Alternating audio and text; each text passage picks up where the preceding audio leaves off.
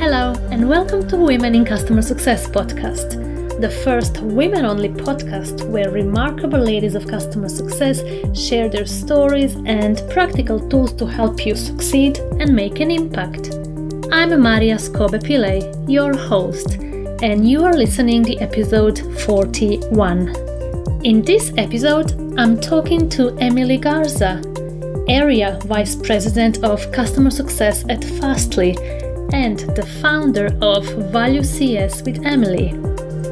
We start with her background in sales and sales enablement as a great stepping stone for customer success. Emily is passionate about building teams from scratch, and she's done it few times throughout her career.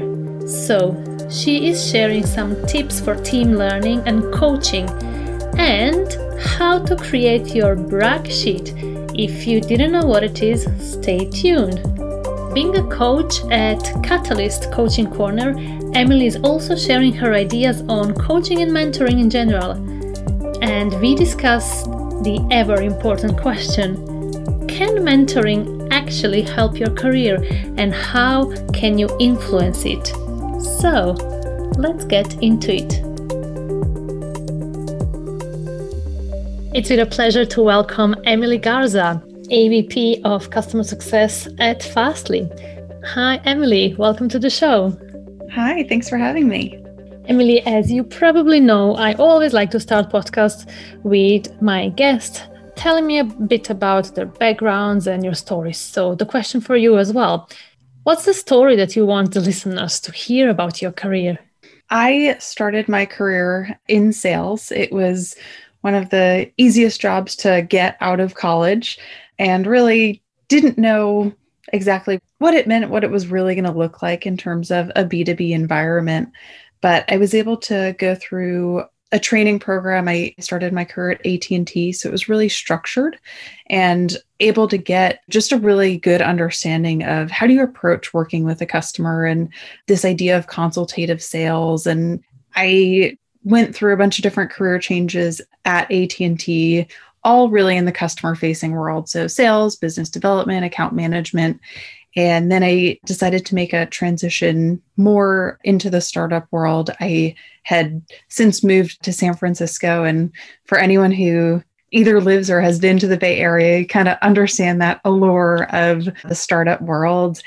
I initially started by doing a sales enablement role. So it was a departure in terms of the focus, but it was branching off of what I knew from sales and actually being that support mechanism for the organization. And I did that for just under two years. And as I was going through that experience, I learned a lot of things, but I also realized how much I missed talking to customers.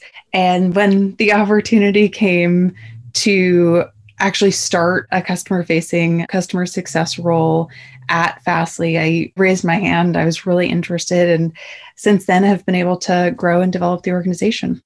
Amazing. And when you say you managed to develop the organization, it just sounds that it happened just like that so quickly. I'm sure there have been loads of things and great opportunities, successes, and, and challenges on the way.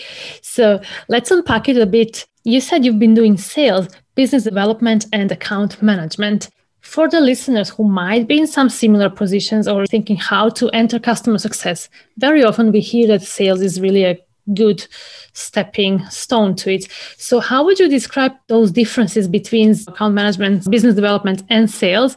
And how can that really prepare you to customer success role? A lot of people might start their career in a sales world. And i think it's an important skill to have to be able to carry a quota and be responsible for that. But it's also not for everyone. It can be really stressful right? It's a very much what have you done for me lately? type of world. But you do get a lot of that customer and relationship building experience. So i think coming out of the different evolutions of my career at AT&T I started to look at what pieces of the role do I really enjoy. And it started to become clear to me that it was building that long term relationship and being able to go back and say, hey, you were trying to solve this challenge, and here's a creative way we can do that. And really getting to understand the customer's business. And as someone who may be in sales or business development, some customer facing role that's not exactly customer success. It's thinking through what are those both activities within their role today that they really enjoy, as well as the skill set that they bring. Are they a really good negotiator? Are they really good at training? Because I think one of the fun things about customer success is there's so many different definitions and ways that the role is displayed and carried out at various companies that if you're a person who loves that negotiation piece then maybe a customer success role that has a renewal or a growth component to it is going to be a good fit. If you really like that training and enablement piece then maybe a customer success role that's more focused on onboarding and ongoing engagement enablement might be a better fit. So i think there's so many different flavors that you can really find where you best fit and where you can succeed. This is such a beautiful explanation of customer success.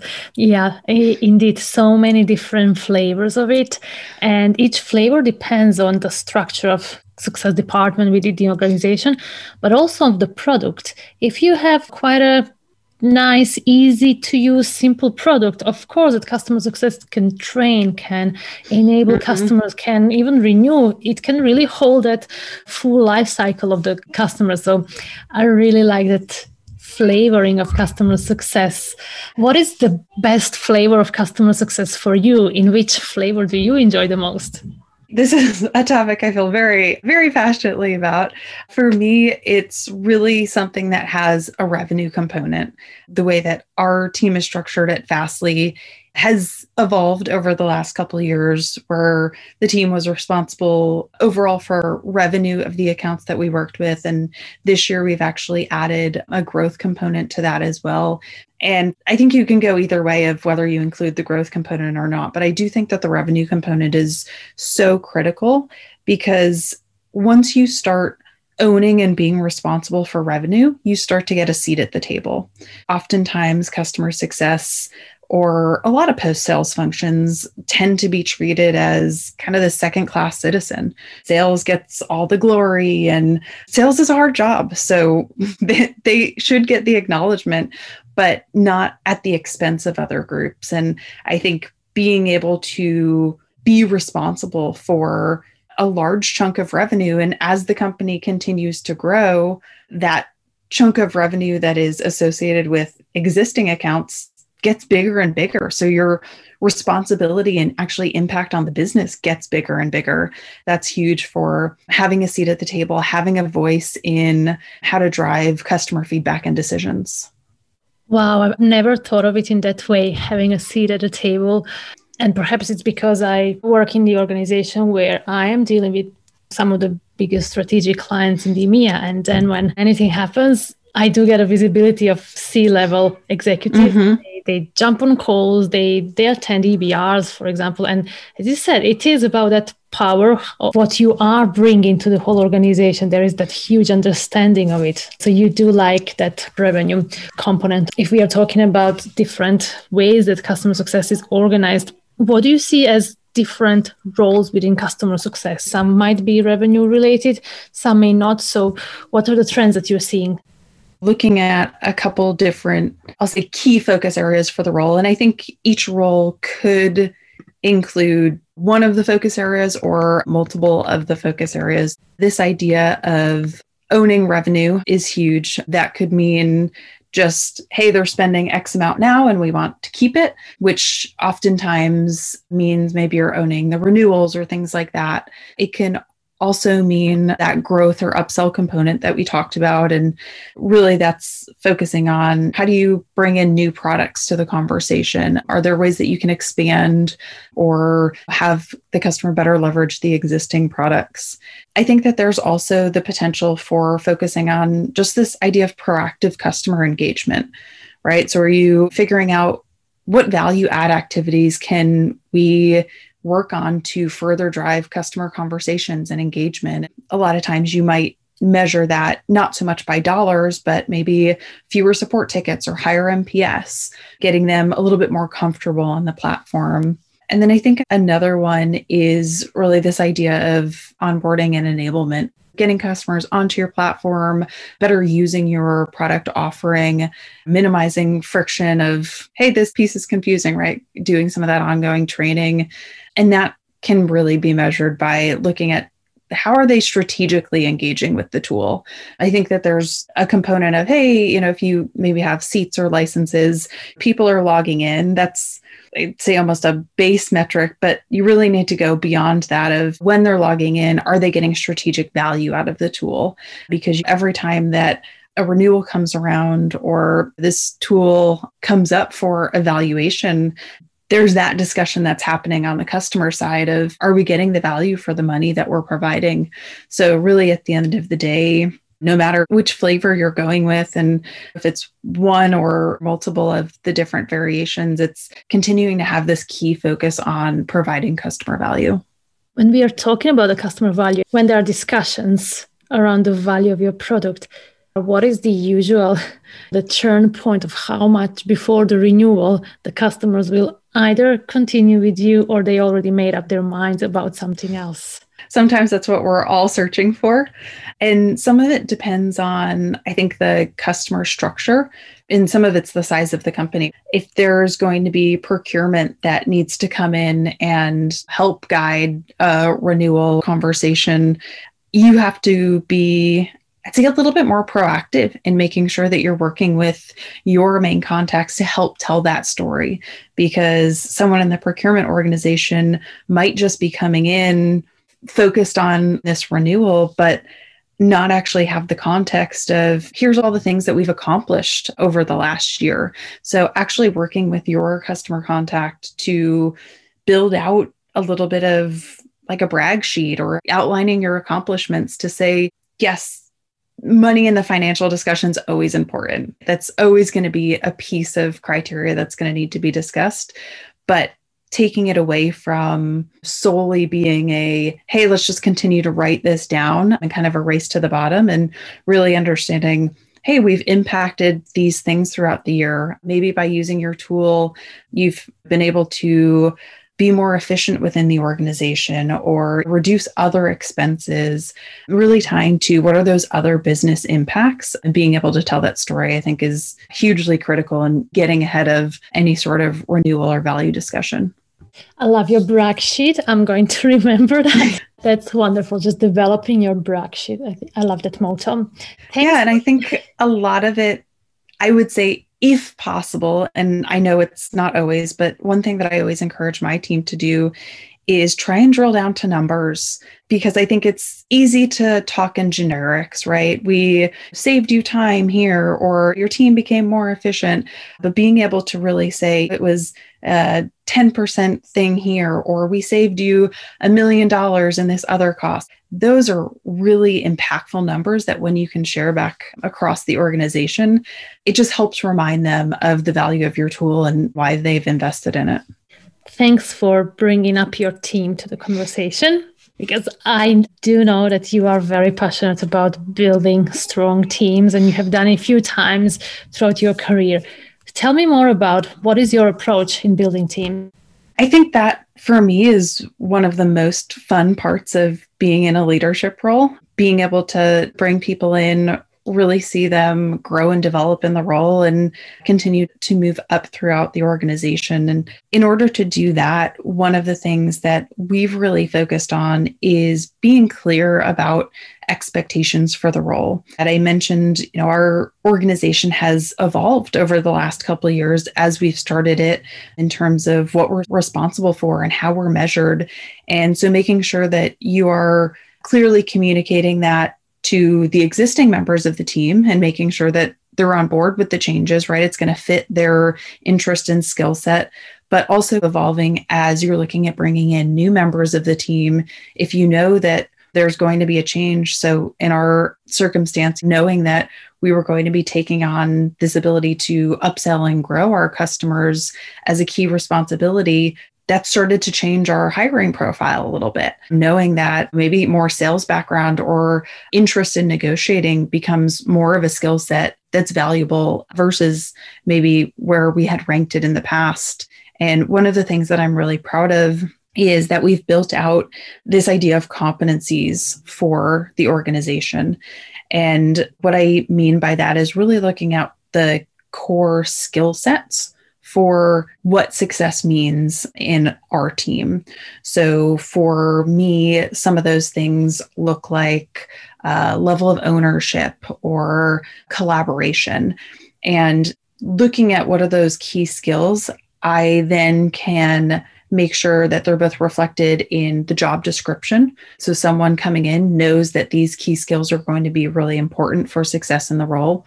We build it into our interview process. So as we develop, hey, you're going to focus on these three competencies in your interview, and here are specific questions that we want you to get across so that we make sure it's consistent throughout the entire intake process of a candidate becoming an employee and then once they're actually an employee, we actually still use those competencies to build into a career path. So when I say ownership, someone who's a CSM versus a senior CSM, like that competency is consistent. It just means different things. As you continue to grow within the organization, there's higher expectations in regards to the competency, but they don't change because we feel like they're so key to success in the role and what we want to see demonstrated. Wow, so you're having different types of roles that you are hiring for, and already in the hiring process, you are placing those competencies so the candidates firstly know what to expect, you know how to get good skill set, and then they just know moving forward in their career what they are expected to do almost at every stage. How did you come up with that approach? A lot of it was actually an HR business partner that I had worked with who kept drilling this idea of competencies into my head. And we were still early on, so not quite there and thinking it through and building it out. But the message really started to resonate. And as I thought about, we want this to be a coordinated effort, a coordinated experience for our employees. I think a lot of times in customer success, we spend so much time focused externally on the customer that we can sometimes forget that the employee is in some ways my customer. The people on my team that's who i'm trying to serve. And so making sure that that experience is really clear. We are setting the right expectations expectation setting is such a critical skill for someone in customer success.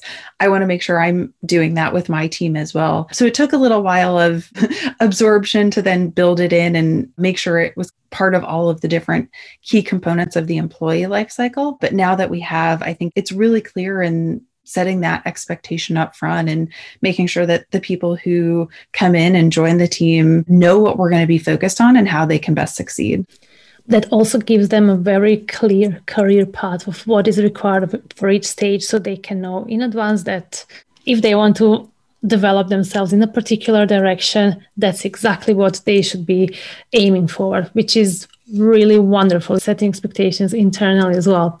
I wonder as you're building your teams what are you doing for creating support and learning environment between the team members so that you all can grow as a team Yes, great question. I am very big on team learning. One of the great pieces of advice that I got as I was kind of growing in my leadership career was you have to stop being the expert.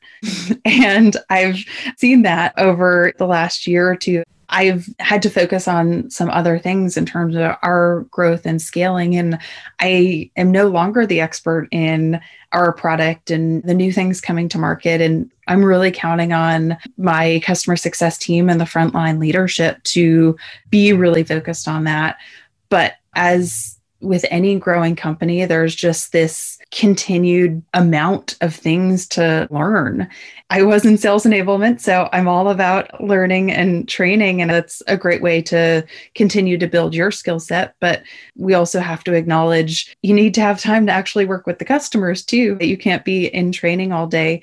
So we've been having a lot of conversations on, you know, how do we leverage team members to learn and be support across the rest of the team. And that could look like someone self designating as a subject matter expert. I have a lot of experience in working with this product or in this situation, given the book of business that I'm working with or where my customers have expressed interest. And having the rest of the team leverage them before we reach external within our org, maybe out to the product organization or technical support, uh, really trying to keep some of that learning in house. And then we also start to build that into our onboarding program. What are the key things that someone needs to know, and how do we leverage the team to help be buddies as questions come up, but also focus on some of those key product or process and tool aspects that they need to know and walk them through that. As you are developing your leadership skills and you are moving up, you need to delegate more. and it's hard. as you said like you can't be that expert in everything anymore. And i'm sure you would love to be but there is not that much time in a day. And i also wonder because your frontline csm will be the ones meeting customers and really working very closely with the customers. How do you make sure that you could have a balance of working internally and serving your customer success organization but also serving your customers? It's a hard balance. I would say I'd love to be on more customer calls. I think probably anyone in leadership would say that. That's a lot of the fun, right? Is interacting with those customers and being able to meet and understand their focuses. So for me, one of the things that I try and be clear about with the team is the types of interactions that I want to be involved in or engage with. Being super clear of, hey, if a customer's at risk, involve me in the conversation or things like that. So they get a little bit of guidance because I think that there's a balance between being involved and also empowering your team. You want them to be able to have the conversation. And I think that it's so critical that they feel like you have the trust in them to do that, right? I don't ever want to be the leader that I have to come and save the day all the time. They should have the ownership. Ownership's one of our competencies. So there's a big focus there. It's also not only being clear on, hey, these are the types of conversations that you know, hey, when it hits this escalation level, I want to be involved in, but also where do I feel like I'm adding value? What things can I talk about that maybe the CSM doesn't have as much of a viewpoint into or just can't articulate just given some of the exposure meetings that I'm in. Maybe that's something more around our long-term vision or given the fact that I've been at Fastly for so long, I can actually talk about our evolution for certain products or even our team overall. And so letting them know both, hey, I want to be involved in this, but you can also leverage me if you want me to cover these types of topics, gives them a little bit of leeway to figure out what are those best opportunities where I can engage. I really love your concept of empowering your CSMs, but also being there to support and guide the overall team. And on another hand, you have customers who, well, let's face it, especially if there is some escalation in place, of course, that they just want to go as high as they could. Do you have some nice anecdotes of what has been the most interesting or weirdest request from your customers when you needed to be involved? Ooh, um, weirdest request. I'd say probably most common, maybe I'll go there, is definitely around pricing, right? Where it's like, oh, our renewal is coming up, or hey, we've had a change in our business and we want this better pricing. And again, it's something that I love to let the CSMs handle, but it's also a really good opportunity for me to help provide some of that support but also because it gives me the ability to actually see the CSM in action. And one of the things of how I position getting involved in customer conversations internally with our team is that it provides that level of visibility so I can see someone shine. It gives me the ability to coach. When we talk about things like promotions and stuff, it's really hard for me to advocate for someone if I haven't seen them in action, if I haven't seen them doing the job. And so I try and remind the team of that too is I'm not here to big brother look over your shoulder, criticize everything you're doing, but it's when I do a one-on-one with you once a month, once a quarter, that's such a snippet of time that I can't necessarily accurately speak to how you interact with customers. So, actually, getting that visibility is really helpful for me. And it allows me to then more successfully speak to my peers in leadership on, hey, this person's great at this. Or we were talking about leveraging people on the team for learning, right? Hey, you really understand this topic. Why don't you become a subject matter expert for the team? So I think just continuing to have that visibility through customer conversations allows me to better support the CSM. I really like how you're flipping that whole higher leadership involvement into enabling CSMs and giving them the opportunity to shine and being there for their promotions and even coaching them. I have noticed that you are also a coach at Catalyst Coaching Corner. What would you say is really the most important outcomes that someone should look for when they go into coaching? So, what is maybe the mindset that you would like as a coach your students, coaches, to have when they are approaching you? I will say that I am a better coach than I am a coachee. and I've kind of learned this about myself over my working time. But I think where I've struggled as mentee or coachee role is really knowing how to best leverage the relationship and what I'm trying to get out of it. From the flip side, as a coach, what I really encourage people that I work with to do is be really intentional about what do you want to use our time for? What are you trying to get out of it? Why me? And what skills or experience can I help share with you to get you to your end goal? So I think a lot of it comes down to being really clear on what you're trying to drive out of the relationship. And if you're clear on that, then it will start to help you understand what structure makes sense. Maybe it's a one time phone conversation. You say, Hey, I have this current problem. I just want to talk through it with someone. And you talk through it, you're good, you can move on. And you don't need the multiple calls. Or maybe there's something where, Hey, I'm trying to work on this skill that I got feedback on. Let's see how I progress over a, a, set amount of time. And maybe in that circumstance, it makes sense to have more reoccurring calls. So I think being really intentional about what you're trying to get out of it and then why specifically that coach or mentor and how they're going to help you do that. Very often I'm hearing how, especially women, need mentors to succeed. How it's all about finding the proper mentor mentee relationship. It just seems that it's something that will change your life or your career or everything else for the better. So, what has been your experience? How does it actually work in practice? Yeah, that's a, a great question because I agree. I feel like it's oftentimes seen as almost this holy grail of, oh, you get a mentor relationship. Yeah, if only I got a uh, mentor, I would succeed.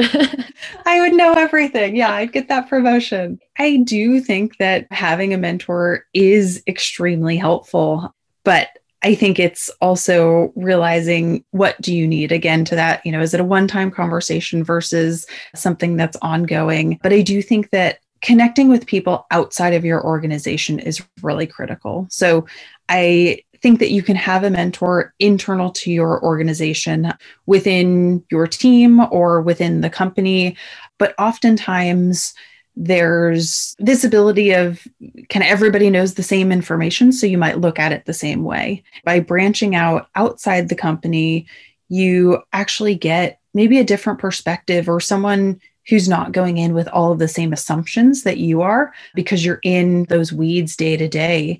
And that actually helps you think about things from a slightly different perspective or you can start to understand how does another organization do it because when you're doing your job you're in your world right of how your organization is set up and maybe that's the best way maybe it's not um, and by getting some of those other opinions i think it's really helpful to just get a more well rounded view of the world, whether you take that and adopt it or you just use it as learning. Making connections external to your organization is critical. And it doesn't have to be a long term relationship. One of the best things I've seen for myself is just connecting with people on LinkedIn or through various customer success Slack channels. I know you recently launched one, which is amazing, and finding those conversations where where can you add value and then where can you learn? I think the slack channels are a really interesting option because you can be say a little bit more of a lurker and still learn.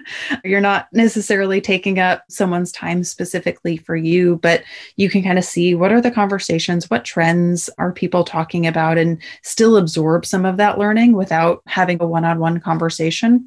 But I do think that the one on one conversations are still important. And so as you find people that you connect with on LinkedIn, you know, maybe they posted something that really resonated with you, being really intentional with your outreach to them of, hey, I saw this, it resonated. Here's what I'd love to learn from you, and making those connections because I think building your network is the key to continued learning and it might just unlock your next role or next career move.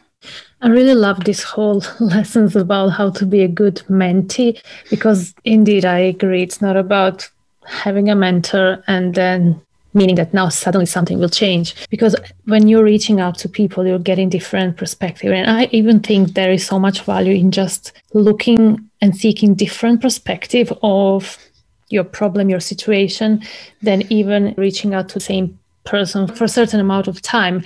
Perspectives can really help you. But also when we are talking about skills development just having a call with someone on particular cadence again it doesn't actually allow that mentor to see you in action and see how you actually developed particular skill. It's more about you explaining them and explaining situation. I think there is so much place for a coach potentially executive coach to really guide you through some development process. And on another hand go and reach out to your network find unofficial mentors so you can just really have different perspective that could help you.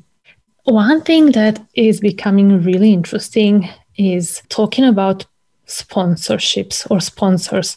Having someone who is talking on your behalf or talking very positive about you when you're not in the room. Have you experienced something like that? And how do you even go about having that person advocate for you?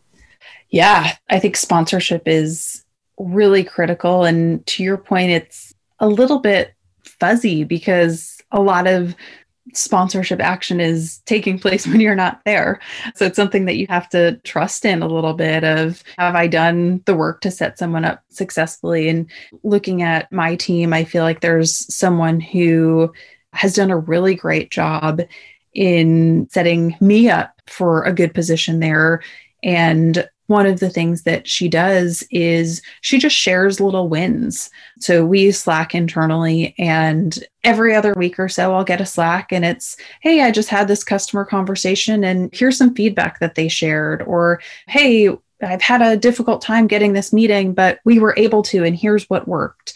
A lot of it is getting to that comfort level of being able to advocate for yourself because as we were talking about before if someone's not with you on all of these different calls and experiences that you're demonstrating these skills, you don't necessarily know.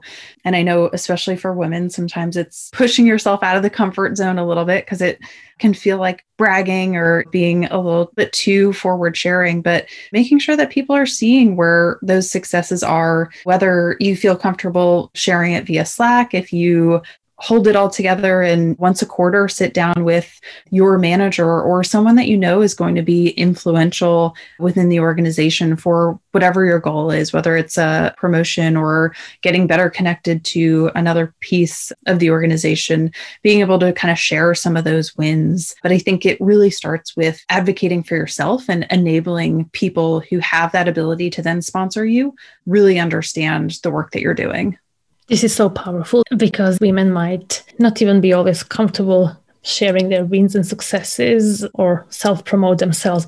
But when you're thinking of customer success, I'm sure that whenever there is escalation, whenever there is a risk, whenever there is something potentially negative happening, straight away there is loads of visibility to the highest mm-hmm. level because of course it needs to happen. So, ladies out there, just make a habit to really write down great feedback that you're getting, those small successes on a regular basis, so that you can just talk about them. Plus, it's not bragging when it's based on fact, it's just showing that there is loads of positives happening. So, when someone is in a position to advocate for them, they can actually say amazing things and not only remember escalations that they've been taking part in. Absolutely. I love that. And making sure that you're tracking it, whether you're a first line CSM or anywhere in the leadership chain. I think being able to know your wins and being able to share those is so important. And then for those first line managers, creating that space for people to share the wins and letting them know it's both okay and maybe even expected that you want to hear what successes they've seen over the last month. One of the things that one of my first line managers does is on a monthly basis, we sit down and talk about everyone on the team just to make sure I'm in the loop with what's going on, where people are focused. And she actually has all of her team members fill out what were your wins for the month? Because she knows some, but maybe not all of them. And so making sure that people get that opportunity to share those successes in a way that you've kind of normalized, I think is really important. Love that. Normalize successes even more than we normalize risks. Emily, this has been great. And for the end, what is the question that you wish other people would ask you more often? That is a stumper. I think that I would like to be asked how I can help. And I think it goes back to this idea of sometimes leadership is scary, right? When it's like, oh, I'm going to have someone with this title in my meeting or they want to be involved. And I feel like oftentimes I ask my team, hey, where can I be involved? How can I help your account? As a CSM, go flip the script. Go ask your boss, how do they think that they can help? Where do they want to plug in? Where do they think that they can add value on accounts? Because it might be in ways that you aren't necessarily thinking about, but maybe they're super passionate on talking about a certain topic with customers and you can really leverage them for that. So I oftentimes ask the question and it could be really powerful to get that rebounded back. Emily's team, I hope you're writing notes. Emily, this has been great. Thank you so much for your time. It was such a pleasure talking to you. Yeah, thanks so much for having me. This was really fun. Thank you for listening. Next week, I'm talking to Violaine Ezequiel, Senior Manager of Customer Success at Slack. If you like today's episode, write a review on Apple Podcast so others can easily find it. Subscribe now so you don't miss out of the following episodes. Have a great day and talk to you soon.